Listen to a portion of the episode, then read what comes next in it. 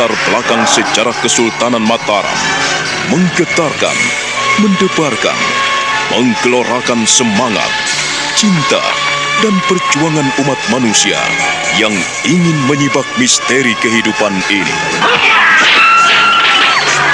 Cerita ini ditulis dan diolah oleh Bu Nergis Muriono, pengarah cerita dan naskah Agung Bahrodi, ilustrasi musik Hari Sabar, teknik dan montase Jenny Mumu, dengan sutradara Ferry Fadli.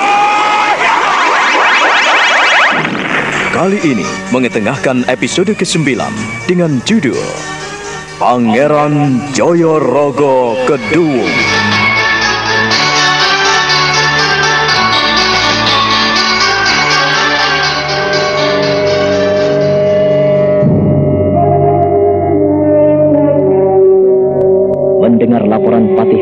Panji Wirobumi, Sang Prabu murka sekali.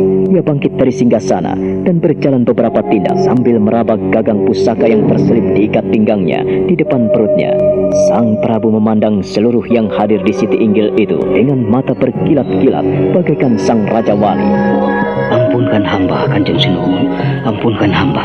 Kau tidak bersalah, Paman Panji Wirobumi. Justru keteranganmu ini sungguh berarti bagi pemerintahan Mataram. Dan apa yang telah dilakukan seseorang pasti akan mendapatkan imbalan. Jika ia melakukan kebaikan, maka ia akan berbuah kebaikan. Tetapi siapa yang melakukan kejahatan, maka ia harus dihukum. Eyang Mondoroko. Agar Prabu, Eyang mengerti. Keterangan Adi Panji Wirobumi bisa diterima. Dan Eyang percaya sepenuhnya kepadamu bahwa Angger Prabu bisa menyelesaikan masalah ini dengan arif dan bijaksana. Terima kasih Yang Mondoroko. Pak Li Mangkubumi. Bagaimana pendapat Pak Li? Hmm. Aku tidak bisa berbicara apa-apa, Angger Prabu. Sebab kebijakan sepenuhnya ada padamu. Seperti halnya kau menindak Puger Kajuro. Itu cukup baik. Kau perlu memikirkan lebih jauh kulihat Joyorogo pun sama.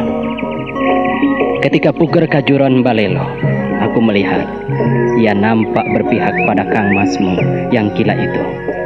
Tetapi anakku bisa melihat lebih jauh mana yang terbaik bagi orang-orang yang bersalah. Terima kasih Pak Lik Mangkubumi. Kalau begitu, semua ini akan berjalan sesuai dengan hukum yang berlaku. Mataram akan menghukum orang-orang yang berkhianat. Dimas Primboloyo. Amba Kang Mas Prabu. Pada kali ini ku perintahkan kepadamu. Pergilah ke Ponorogo dan tanyakan pada Kang Masmu apa yang diinginkannya. Amba Kang Mas Prabu. Jika sekarang hamba harus segera ke Ponorogo, maka dengan senang hati, hamba akan segera ke sana sekarang juga. Tunggu dulu Adimas. Ku minta kau hati-hati menghadapi Kang Mas Joyoroko. Sebab orang-orang yang picik akan selalu menjalankan tipu muslihatnya pada siapa pun. Ya, orang yang diberikan kedudukan dan kekuasaan hingga mendapatkan kelimpahan, akhirnya ia lupa diri. Hati-hati melihat kesombongan Kang Mas Joyoroko. Hamba Kang Mas Prabu. Adimas harus membawa prajurit-prajurit pilihan dan untuk menjaga dirimu, ku minta Paman Tumenggung Martoloyo menyertaimu. Hamba Kanjeng Sinuwun. Paman Tumenggung Martoloyo. Hamba Kanjeng Sinuwun. Kerahkan prajurit-prajurit pilihanmu untuk mengawal dan menemani Adimas Pringgoloyo untuk datang ke Ponorogo. Pergilah ke sana dan tanyakan pada Kang Mas Joyoroko apa yang diinginkannya. Setelah itu bawalah ke Mataram jika perlu. Aku ingin mendengarkannya sendiri apa yang diinginkannya. Apabila dengan kebaikan tidak bisa diatasi, maka Adimas Pringgoloyo dan Paman Tumenggung Martoloyo berhak untuk melakukan dengan kekerasan. Hamba Kang Mas Prabu. Hamba Kanjeng Sinuwun. Seandainya Kanjeng Pangeran Joyorogo mau mendengarkan kami, lalu apa yang harus kami lakukan padanya, Kanjeng Pangeran? Kepada Dimas Pringgoloyo dan Paman Tumenggung Martoloyo, ku berikan wewenang menjatuhkan hukuman pada Kang Mas Joyorogo. Tapi aku punya satu pendapat. Jika ia tidak ingin mati, ia harus angkat kaki dari Ponorogo. Rampas semua harta kekayaan istana Ponorogo dan boyong ke Mataram. Ia boleh pergi dari Ponorogo hanya boleh disertai anak-anak dan istrinya. Hamba Kang Mas Prabu. Lalu, Jikalau kami mengusirnya, ke mana tempat yang paling baik bagi Kang Mas Joyorogo? Tempat yang paling layak bagi penjahat negara adalah Masjid Watu Nusa Kambangan. Iya, bagus. Tepat sekali. Eyang setuju, Ger. Dan di sana hanya ada batu karang dan ombak. Cocok untuk pemberontak negara. Itu bila ia mendengarkan pemerintah. Jika tidak, Dimas Pringgoloyo dan Paman Martoloyo diperkenankan menggunakan kekerasan. Jangan membuang banyak waktu. Sekarang juga Adimas Pringgoloyo dan Tumenggung Martoloyo mohon segera berangkat ke Ponorogo. Dan Paman Panjiwiro Bumi, Paman Kenironggo, Paman Malang Sumirang, dan Paman Demang Noyohito. Kumohon menyertai Adimas Pringgoloyo dan Paman Tumenggung Martoloyo. Hamba akan Sinuwun. Dan yang lainnya aku minta tetap di sini. Menunggu berita apa yang akan dilakukan Kang Mas Joyorogo setelah mendapatkan tanggapan ini. Segeralah berangkat. Hamba Kanjeng Sinuwun.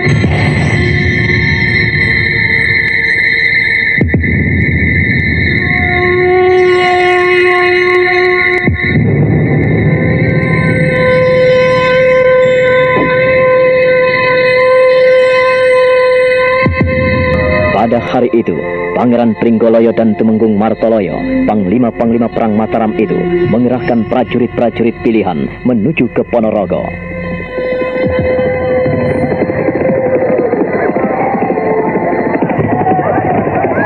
Kurang lebih 2000 prajurit pilihan berkuda dikirim ke Ponorogo. Mereka adalah prajurit-prajurit yang siap tempur di bawah pimpinan Pangeran Pringgoloyo dan Tumenggung Martoloyo, Panji Wirobumi, Genir Ronggo, Demang Noyohito dan Malang Sumirang memimpin barisan prajurit berkuda dari Mataram itu. Sementara di Istana Kadipaten Ponorogo, Pangeran Jayorogo nampak gelisah sekali. Ia tidak mau menyentuh makanan yang dihidangkan Nimas Ayu sang istri. Kang Mas Jayorogo, hamba mohon, sudi mencicipi makanan ini. Sudah dingin, Kang Mas. Aku tidak lapar.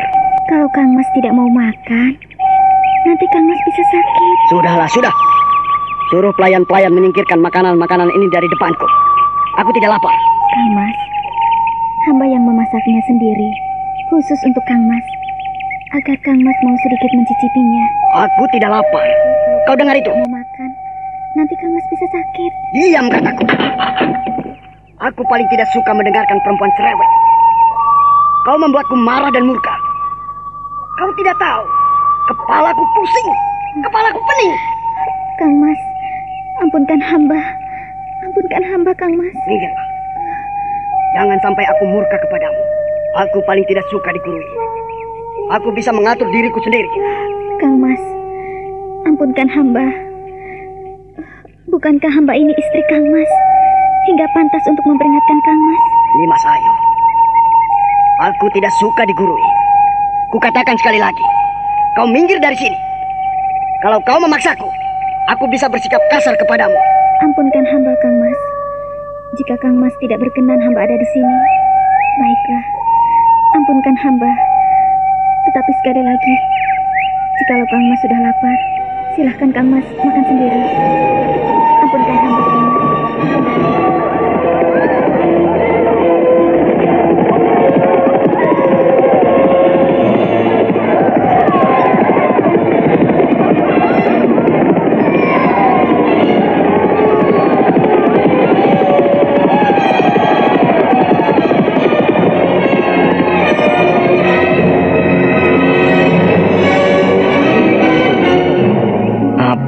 akan dilakukan kemenakanmu itu? Saya menjadi cemas sekali, Eyang. Saya cemas sekali. Saya tidak ingin pertumpahan darah terjadi di Mataram. Saya tidak ingin hal itu terulang lagi, Eyang. Apakah kau lihat Angger Prabu akan menyembelih Jayaroko? Saya tidak tahu apa yang akan dilakukannya, Eyang.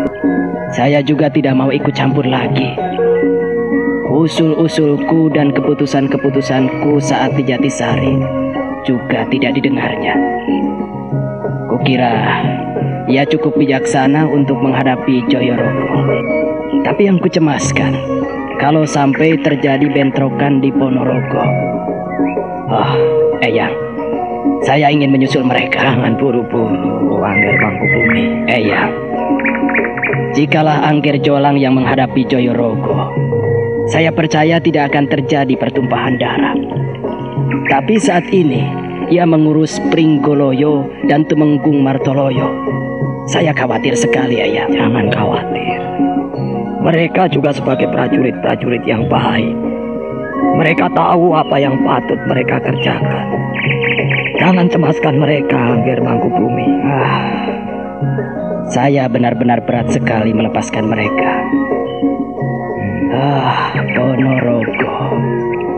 Haruskah kembali terulang pertumpahan darah itu? Saya tak rela putra-putra terbaik Mataram menjadi korban perang. Anakku Mangku Bumi. Peperangan kadangkala diperlukan untuk mendapatkan mitra kerja yang baik. Untuk melihat mana yang benar, bukan mana yang kuat. Hukum rimba akan bicara dalam medan perang. Dari situ pula kita akan tahu sejauh mana cengkeraman kekuatan diukur. Ah, Senopati. Mengapa anak-anakmu kau biarkan saling berkelahi, saling menikam dan menumpahkan darah? Ah, tentu kau marah padaku, Kang Mas. Anakku Mangku Bumi. Eya, saya tak ingin semakin merasa berdosa pada Kang Mas Senopati almarhum.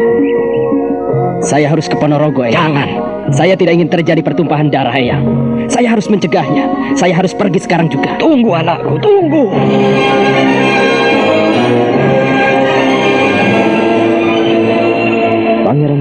Tiba-tiba dilanda kecemasan. Ia khawatir jikalau Pangeran Pringgoloyo dan Tumenggung Martoloyo melakukan tindak kekerasan terhadap Pangeran Joyoroko.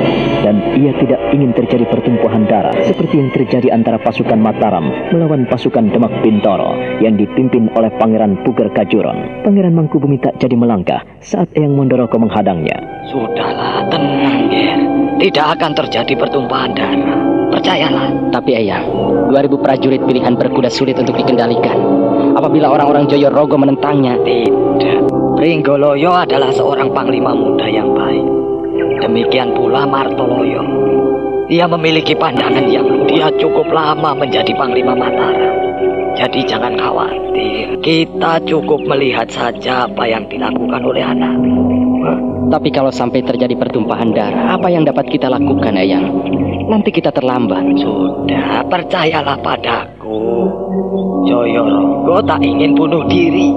Ah, dan ia, ah, Iya, orang seperti Joyorogo tak ingin bunuh diri, Nama. Ia juga sudah melihat kebijaksanaan adiknya.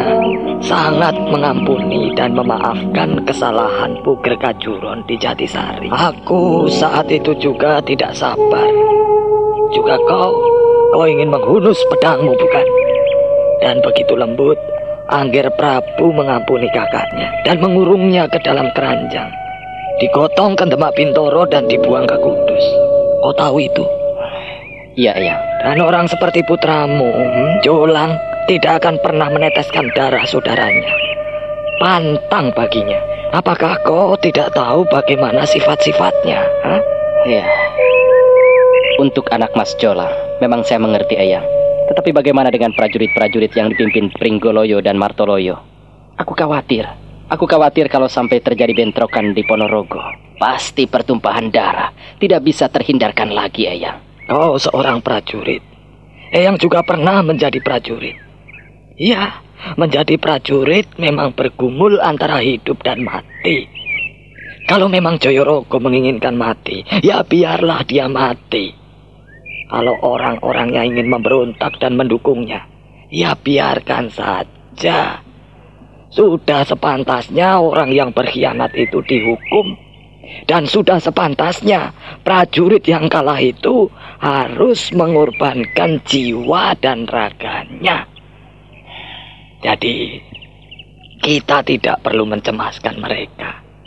Mereka bisa bekerja dengan baik pada tempatnya. Kita tidak perlu khawatir.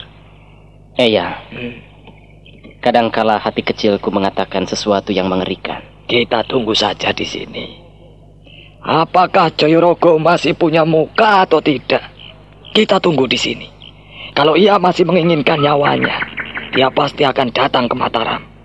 Tapi kalau dia ingin mati, ya monggo, monggo. Kita yang sudah tua-tua ini tidak perlu ikut campur. hah? Putra-putra terbaik Mataram. Haruskah satu persatu menjadi pengkhianat? Aku tidak percaya hal ini, Eyang. Aku tidak percaya ini. Ya, kita memang sulit menerima kenyataan ini. Tetapi apa boleh buat?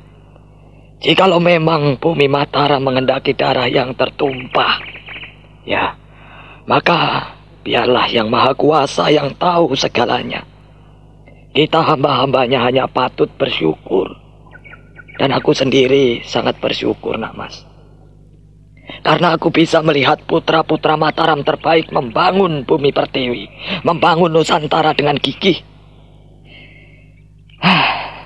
Sudahlah, kita menanti saja di sini. Kita melihat saja nak mas Mangkubumi. Jangan panik, jangan cemas, dan jangan khawatir. Saudara-saudara, aku minta saudara-saudara tetap ada di sini. Aku dan Panglima Martoloyo beserta Paman Panji Wirobumi, Paman Geni Ronggo, Paman Demang Noyohito, dan Paman Malang Sumirang akan masuk ke istana Kadipaten. Kami akan menyelesaikan secara damai. Maka tugas kalianlah untuk menggempur Ponorogo menjadi bumi hangus. Baiklah, baiklah. Terima kasih. Aku minta saudara-saudara memiliki keteguhan, kesesuaian, kehandalan, dan menghormati janji kalian di sini. Jangan menimbulkan keonaran sebelum mendapatkan perintah dariku. Cukup. Sekarang kami akan pergi. Tunggulah di sini. Ayo, Paman Martoloyo, Paman Panji Wirobumi, Paman Kironggo, Paman Demang Noyohito, dan Paman Malang Sumira. Mari, kita temui Kang Mas Jorogo. Iya, iya, iya.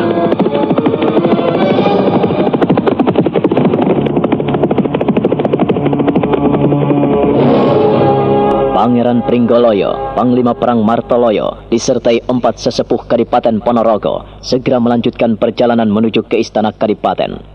Sementara prajurit-prajurit pilihannya itu ditempatkan di luar benteng Istana Kadipaten Ponorogo. Sementara itu, Guno dan Guru tergopoh-gopoh menghadap Pangeran Jayorogo yang masih ada di dalam ruang pribadinya.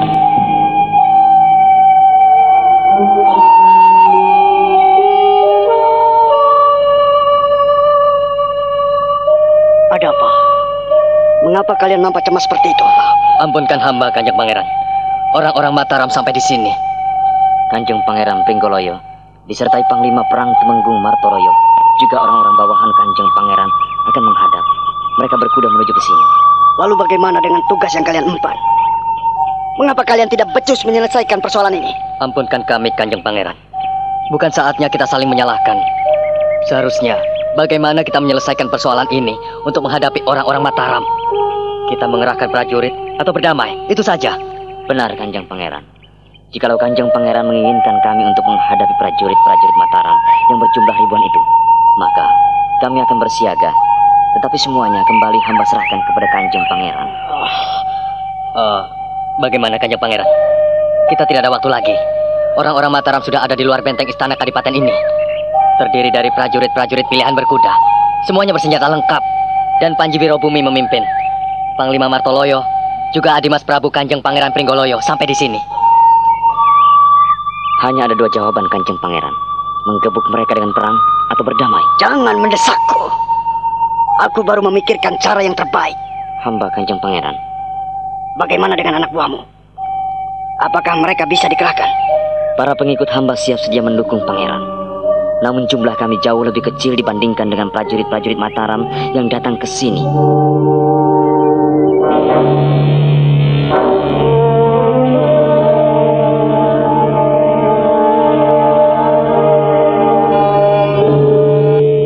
Pangeran, kalau kita mengerahkan pasukan, artinya kita akan mengadakan peperangan besar. Sementara orang-orang hamba banyak yang membelot. Mereka tidak mau diperintah. Ah, bagaimana kakang? Orang-orangku tidak mau diperintah, Guru. Apa, Guru? Orang-orangmu tidak bisa kau perintah lagi, hah? Hamba Kanjeng Pangeran. Untuk lebih jelasnya, biarlah Gini menjelaskannya. Bagaimana gini?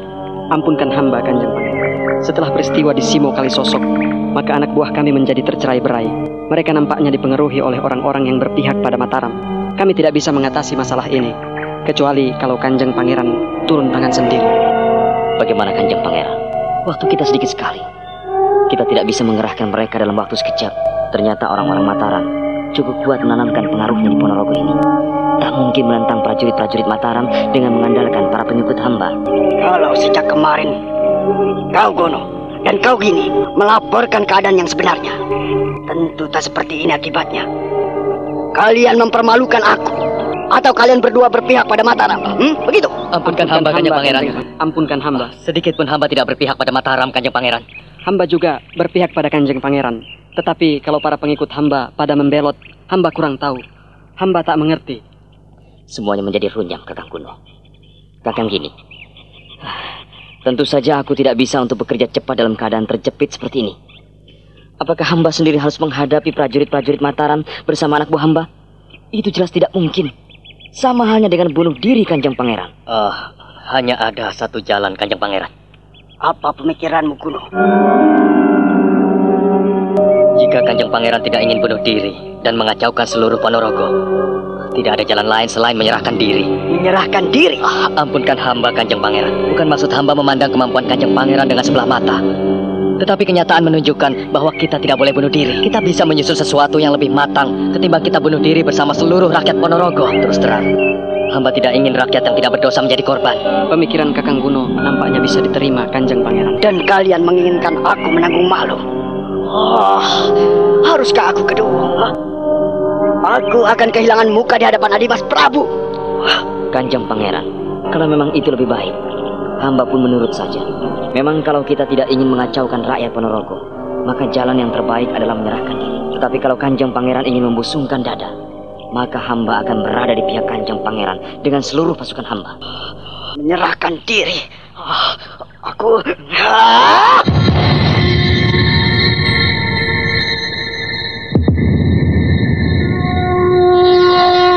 Pangeran Jayorogo kehilangan akal dan pikirannya.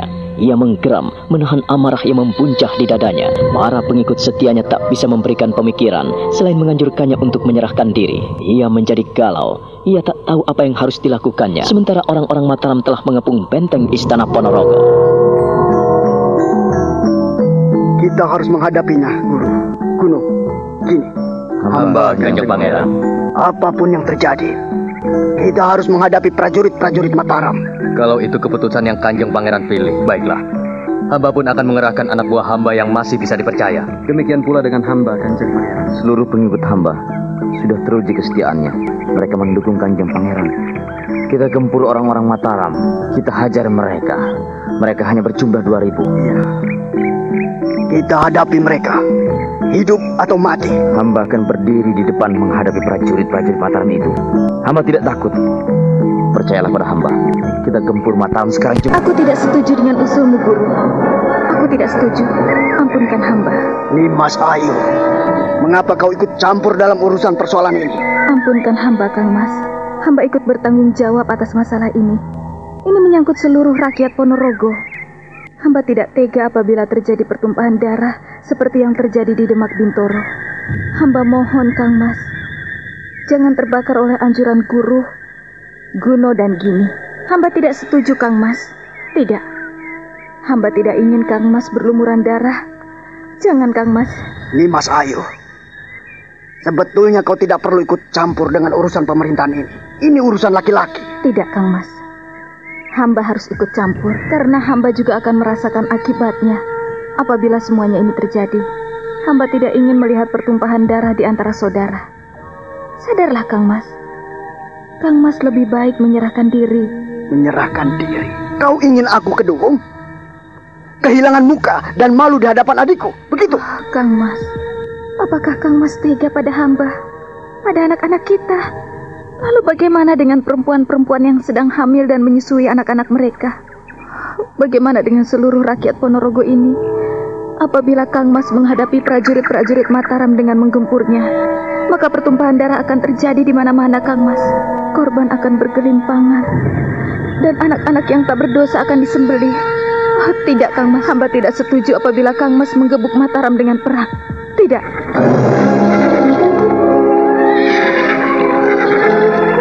Pangeran Jayorogo terkejut sekali ketika mendengar dari kejauhan enam ekor kuda ada di depan istana. Ia pandangi Kuno, Guru, Gono, Kini, dan istrinya.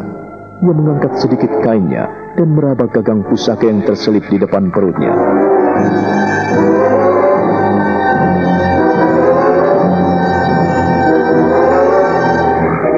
Ampunkan hamba Kangjeng Pangeran. Kangjeng Pangeran Pringgoloyo, Panglima Martoloyo, Paman Patih Wirobumi, Paman Patih Genironggo, Paman Demang Noyohito, dan Paman Malang Sumirang ingin menghadap Kangjeng Dipati. Ampunkan hamba. Suruh mereka menunggu di depan. Hamba Kangjeng Pangeran. Guru, Kuno, dan kau gini. Hamba Kanjeng Pangeran. Ku minta kalian berjaga-jaga. Tunggu perintahku. Kalian mengerti?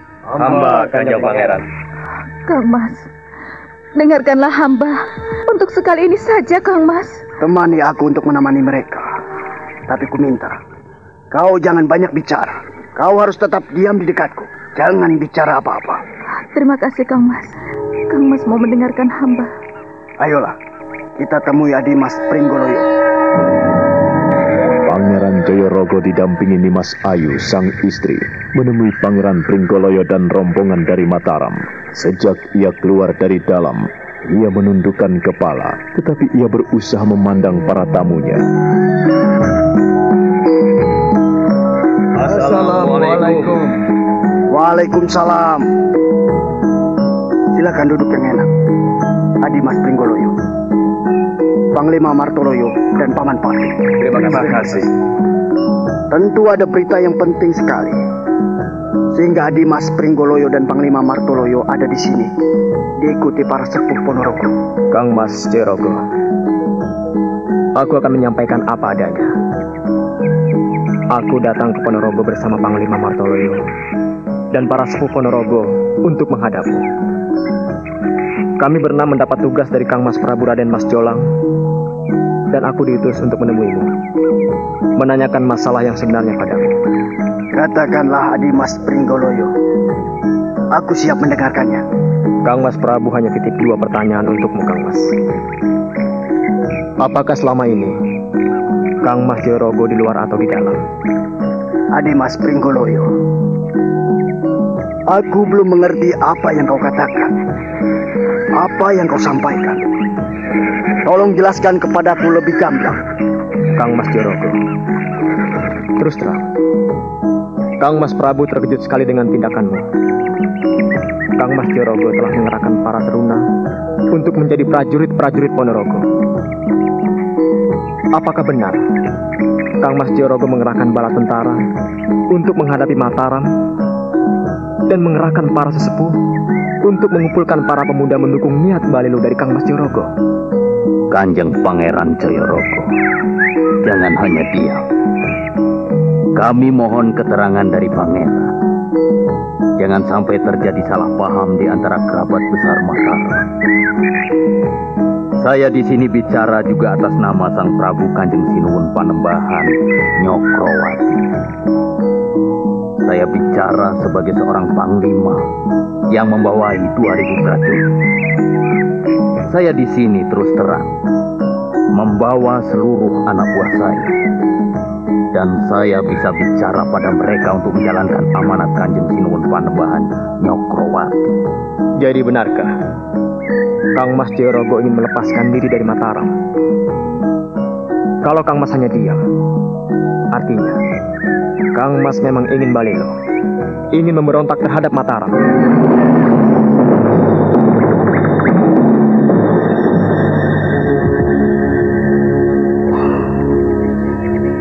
Adimas Pringgoloyo. Panglima Martoloyo. Sebelum terlambat, Kang Mas. Seperti yang disampaikan Paman Temgung Martoloyo. Bahwa prajurit-prajurit Mataram telah siap di luar benteng istana Ponorogo ini mengepung benteng istanamu. Kang Mas Jorogo. Terus terang, Kang Mas Prabu kecewa sekali setelah mempercayakan Ponorogo di tanganmu. Keempat sesepuh Ponorogo ini telah menjadi saksi. Juga pamong praja muda yang lainnya masih kami tahan. Mereka melaporkan semua yang terjadi di Ponorogo ini. Nah, jadi dengan sikap Kang Mas Jorogo seperti ini, artinya Kang Mas benar-benar ingin membelah Mataram. Dan aku mengemban utusan dari Kang Mas Prabu untuk menuntut kebenaran. Menanyakan hal itu kepada Kang Mas, dan Kang Mas diam saja.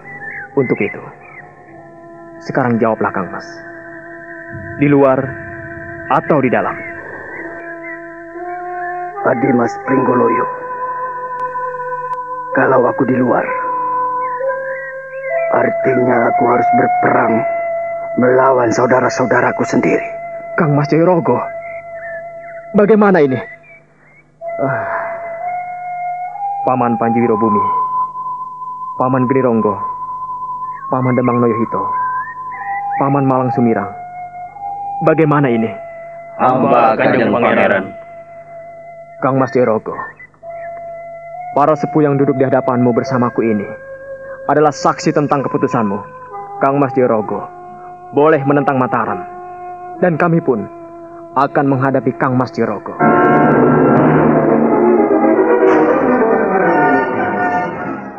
Dimas Pringgoloyo. Kang Mas Jayorogo. Kang Mas ternyata telah melalaikan amanat Kanjeng Romo almarhum.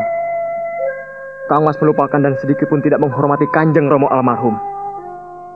Terlebih dari itu, Kang Mas tidak menghormati janji sendiri. Di mana janji Kang Mas Jorogo waktu menerima kepercayaan dari Kang Mas Prabu?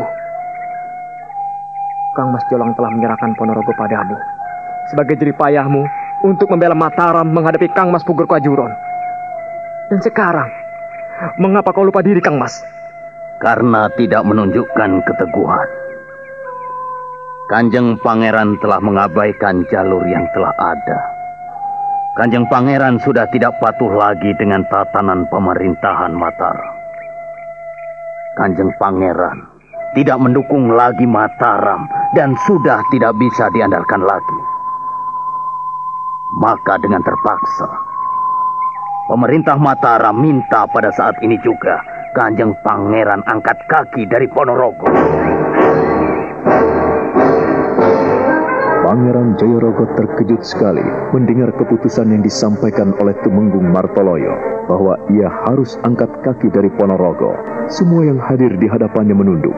Pangeran Jayorogo tak mampu berbuat apa-apa selain duduk lemas di singgasananya. Nimas Ayu tertunduk. Ia tak mampu untuk menangis lagi. Dadanya terasa sesak. Ia melirik suaminya dengan hati getir. Perasaannya tercabik-cabik. Hatinya tak menentu. Terdengar gemeretuk gigi Pangeran Joyorogo seakan-akan menyesali apa yang telah terjadi. Pangeran Pringgoloyo mengangkat dagunya dan memandang kakaknya dengan mata berkilat-kilat.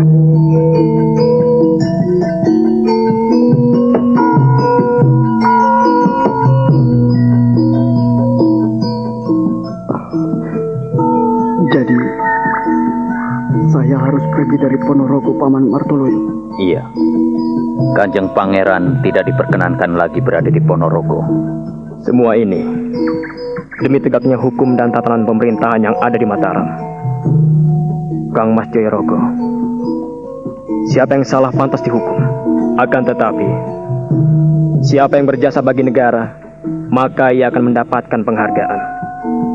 Seperti yang kau pernah perjuangkan Mataram, maka kau pun mendapatkan imbalan yang layak. Kehormatan, kekuasaan, kedudukan dan harta benda. Tetapi sayang, setelah Kang Mas berkelimpahan, hidup makmur gemah ripah lo Cinawi, Kang Mas lupa diri. Aku harus pergi dari Ponorogo.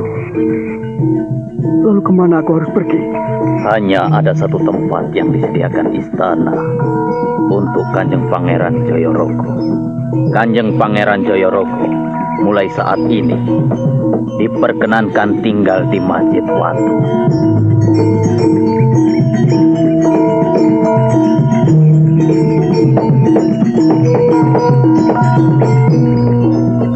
Masjid Watu. Tempat itu, Paman. Iya. Kang Mas Jayorogo hanya diperkenankan tinggal di Masjid Watu di Pulau Nusa Kambangan. Pangeran Jayorogo semakin lemas mendengarkan keputusan pemerintah Mataram di mana ia harus tinggal di desa Masjid Watu, Pulau Nusa Kambangan. Pulau Nusa Kambangan adalah pulau kecil tak jauh dari kota Cilacap yang saat ini juga dipergunakan sebagai pembuangan orang-orang tahanan dan penjahat negara. Pangeran Jayorogo semakin sedih. Demikian juga Nimas Ayu, hatinya makin menggigil.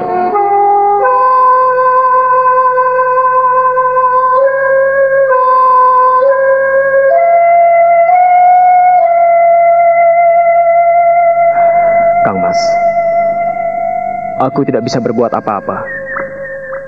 Aku dan Paman Martoloyo hanya sekedar menjalankan perintah. Kang Mas bisa pergi ke Masjid Watu sekarang juga. Dan Kang Mas tidak diperkenankan membawa pengikut. Kang Mas hanya diperkenankan pergi ke Masjid Watu bersama istri dan anak-anak Kang Mas. Astagfirullahaladzim. Oh, ya Allah. Jangan menyebut nama yang maha kuasa. Percuma memanggil kebesaran nama yang maha kuasa. Jikalau hatimu penuh dengan belatung. Pangeran, lekaslah berkemas dan kami akan mengawasi. Hari ini juga? Iya. Saat ini juga Pangeran Joyorogo diperkenankan meninggalkan Ponorogo sebagai tanggung jawab dan keputusan Pangeran Joyorogo sendiri. Kami hanya menjalankan tugas, Kang Mas. Kami tidak bisa mengurangi atau menambahi. Itulah keputusan pemerintahan Mataram. Bahkan pemerintah Mataram kali ini mencabut penghargaan yang pernah diberikan kepada Kang Mas Jayorogo, memerintah Ponorogo sebagai adipati. Tetapi setelah Kang Mas makmur, ternyata Kang Mas melupakan semua tugas dan kewajiban dan berusaha balilu terhadap Mataram. Mbak Yu, saya minta maaf. Saya dan Paman Martoloyo hanya menjalankan tugas. Pemerintah Mataram tidak memperkenankan Kang Mas Jayorogo membawa pengawal ataupun pembantu. Kang Mas. Paman Panji Wirobumi. Paman Geni Ronggo. Paman Demang Noyohito. Paman Malang Sumirang. Aku minta maaf. Hamba Pangeran. Dimas Pringgoloyo. Aku minta maaf. Paman Temunggung Martoloyo. Aku minta maaf. Karena pemerintahan Mataram memberhentikan aku dan aku tidak diperkenankan tinggal di Ponorogo lagi. Maka aku harus pergi dari sini. Aku minta maaf pada semuanya.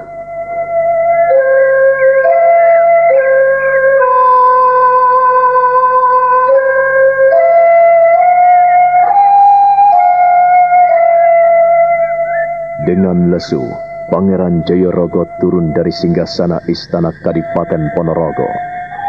Ia meraup wajah dengan kedua tangannya. Pangeran Pringgoloyo bangkit mengiringinya.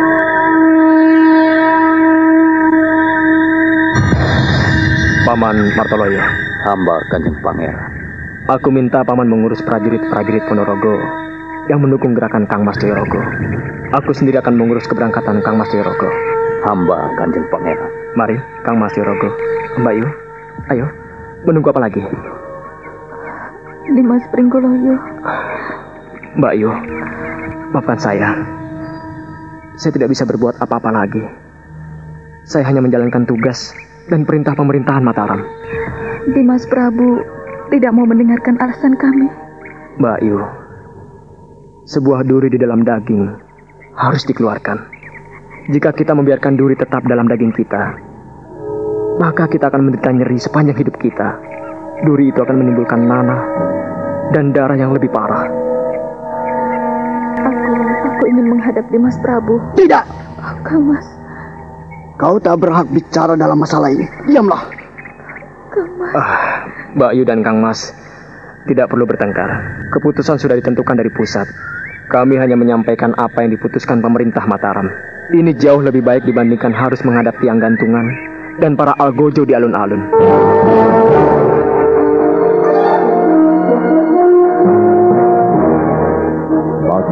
Demikianlah, pada hari itu juga Pangeran Joyorogo harus meninggalkan Ponorogo menuju ke desa Masjid Watu. Masjid Watu terletak di Pulau Nusa Kambangan. Hingga saat ini, pulau itu dipergunakan sebagai pembuangan orang-orang yang tidak taat pada negara. Hari itu, Pangeran Joyorogo hanya disertai istri dan anak-anaknya. Tak seorang pun kawulo yang menyertainya. Ia meninggalkan Ponorogo bagaikan penyakitan di bawah pengawasan orang-orang Mataram.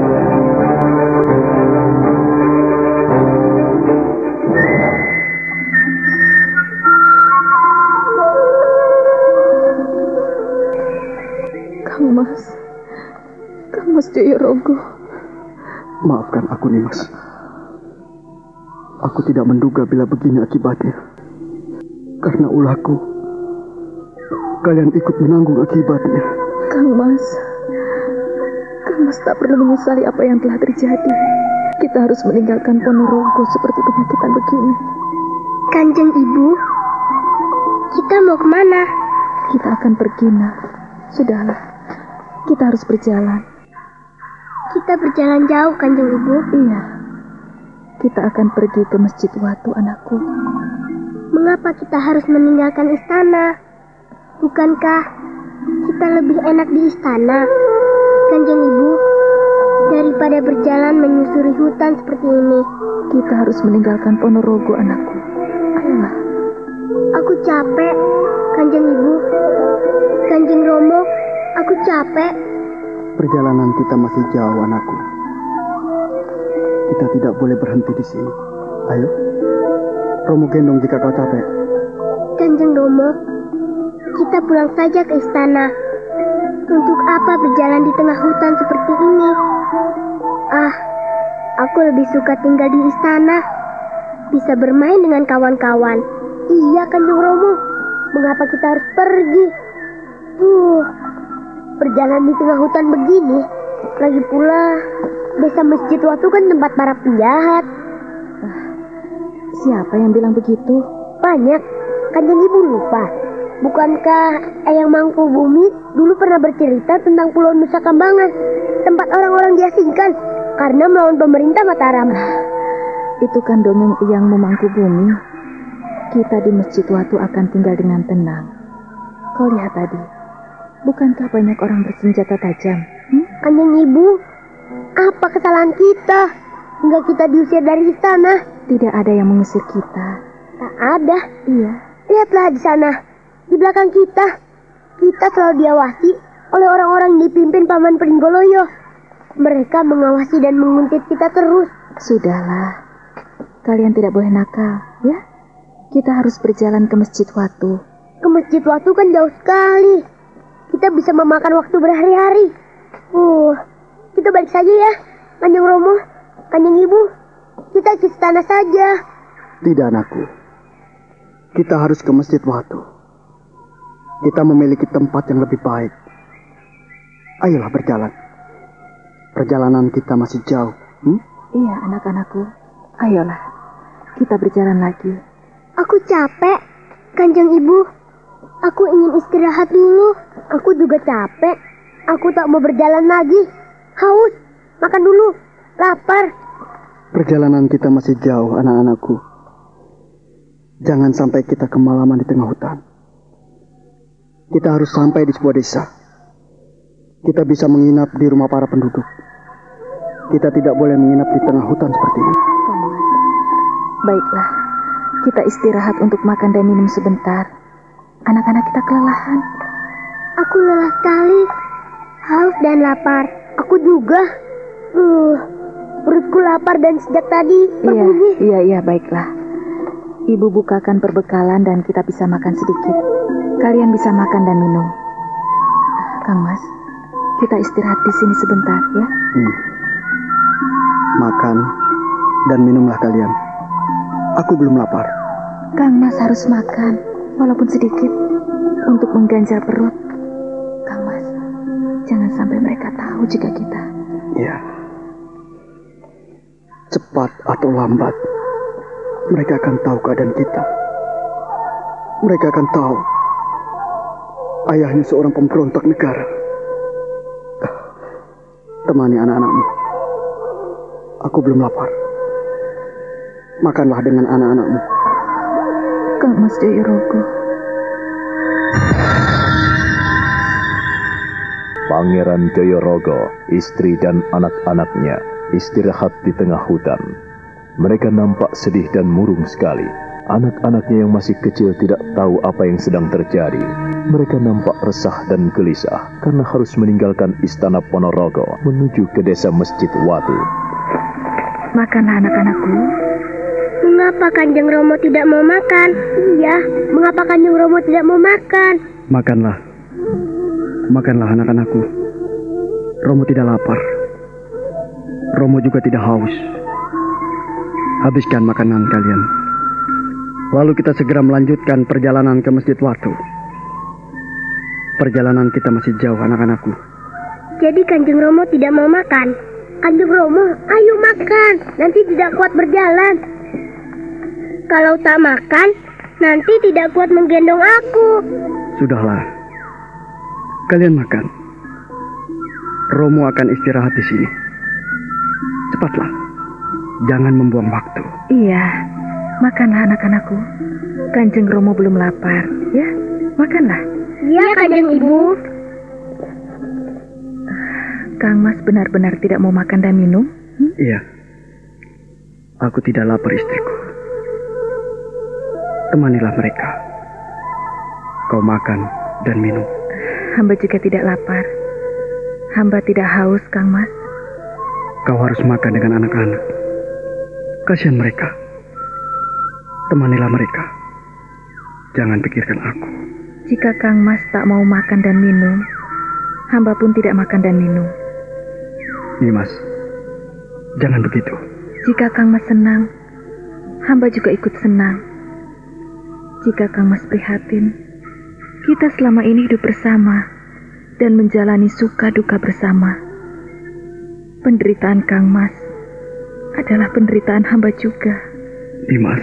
Kang Mas, hamba akan selalu menemani Kang Mas di mana pun Kang Mas berada. Aku kini menjadi hukuman. Buangan pemerintah Mataram. Apa pun keadaan dan kedudukan Kang Mas, hamba akan tetap mendampingi. Maafkan aku, Nimas. Kita sekarang tidak punya apa-apa. Tidak ada yang perlu disesalkan, Kang Mas. Ya, biarlah kita saja yang menghadapi hukuman dan petaka ini.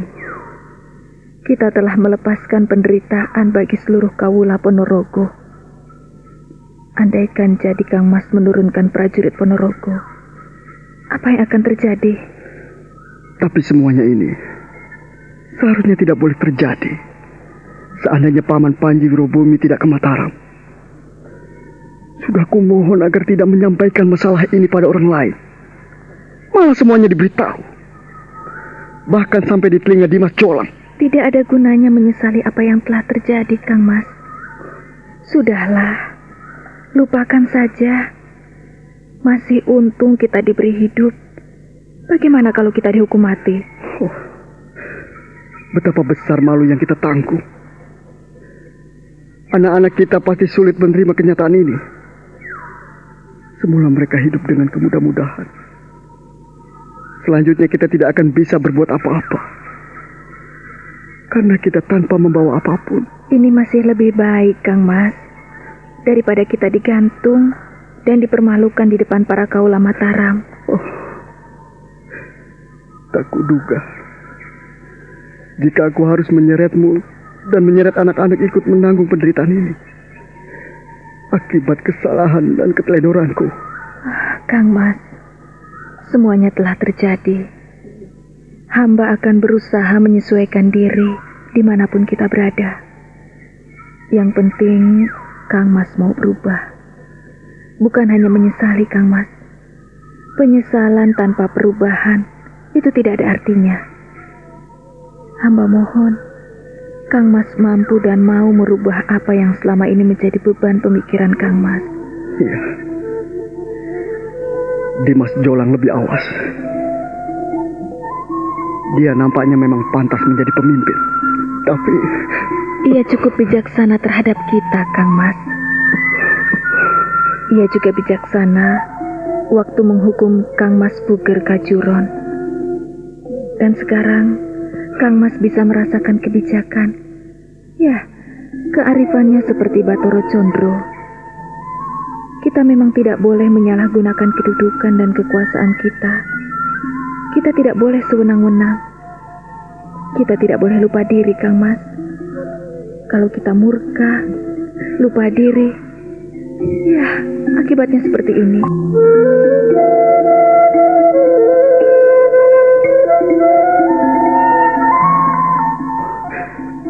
Andaikan aku mendengarkanmu. Andaikan aku mendengarkan Paman Panji Wirobumi. Oh, andaikan aku mendengarkan kanjeng ibu. Ridho yang maha kuasa. Semuanya karena ridho dari ibumu. Berkat dan kutukan dari yang maha kuasa adalah lidah ibumu. Jika kau mengabaikan apa yang diucapkan kanjeng ramamu, dan apabila kau tidak mendengarkan ibumu, hidupmu terkutuk. Hidupmu akan terombang ambing, seperti sampah di tengah samudera Jayorogo. Kau melupakan amanat kanjeng ramamu. Kau akan dipermalukan di depan rakyat dan kaulamu. Kanjeng Pangeran, jika Kanjeng Pangeran tetap bersikukuh pada prinsip dan pendirian Kanjeng Pangeran, hamba tidak tahu apa yang akan terjadi di Ponorogo ini. Hamba mohon ampun jika tak bisa memberikan saran atau usul, sebab segalanya ada di tangan Kanjeng Pangeran.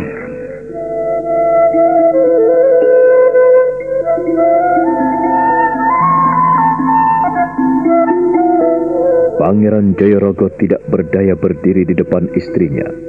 Ia teringat akan kata-kata ibu kandungnya.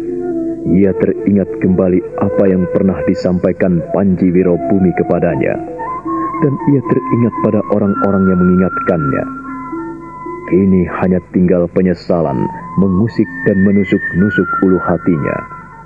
Dan hatinya kian sedih melihat putra-putranya sudah selesai makan dan minum.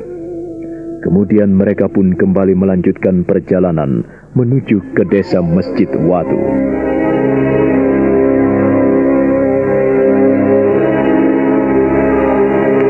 Sementara itu, Pangeran Pringgoloyo dan Tumenggung Martoloyo mengadakan pembersihan di Ponorogo. Mereka menangkap orang-orang yang tidak mau mendengarkan titah raja.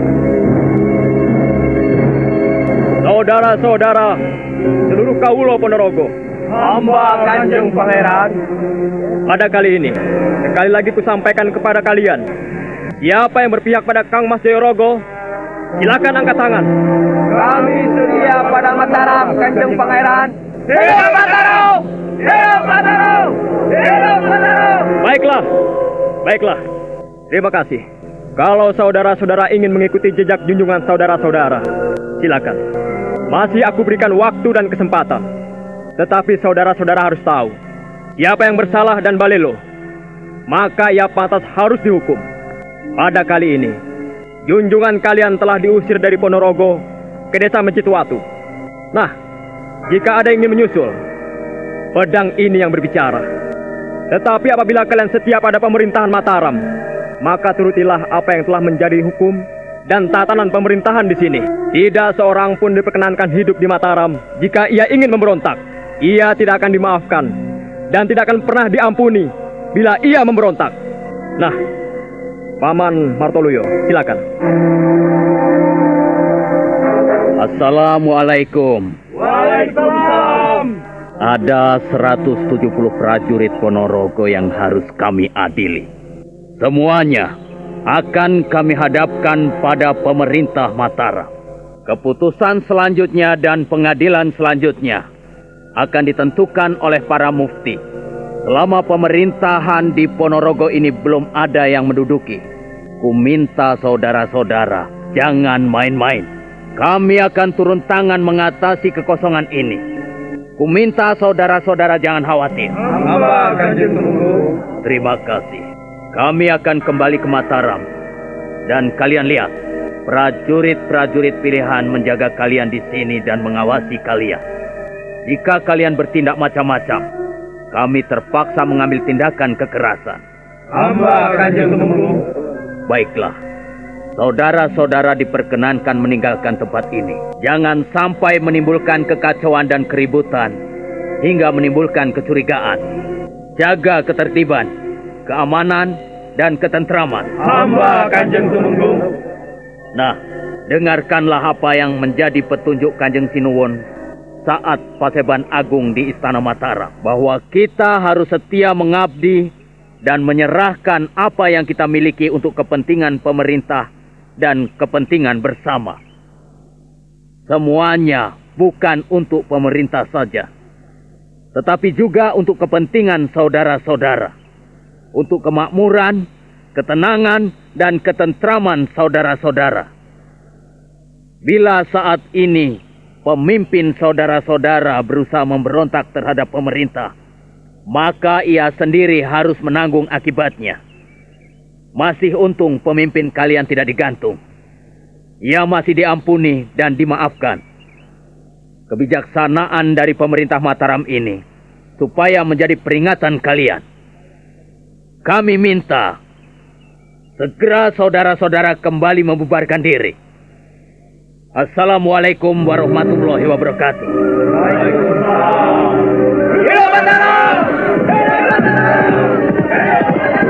Setelah menertibkan suasana di Ponorogo, maka utusan Sang Sultan pun kembali ke Mataram, melaporkan apa yang sudah mereka jalankan. Para prajurit pilihan Mataram berjumlah seribu prajurit diminta untuk bertugas mengawasi keadaan di Ponorogo. Sementara itu, Patih Panji Wirobumi harus mengikuti Pangeran Pringgoloyo dan Temenggung Martoloyo kembali ke Mataram.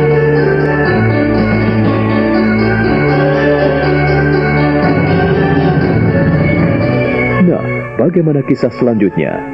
Saudara pendengar, silahkan menunggu seri berikutnya dalam serial Wahyu Astabrata ini. Sampai jumpa.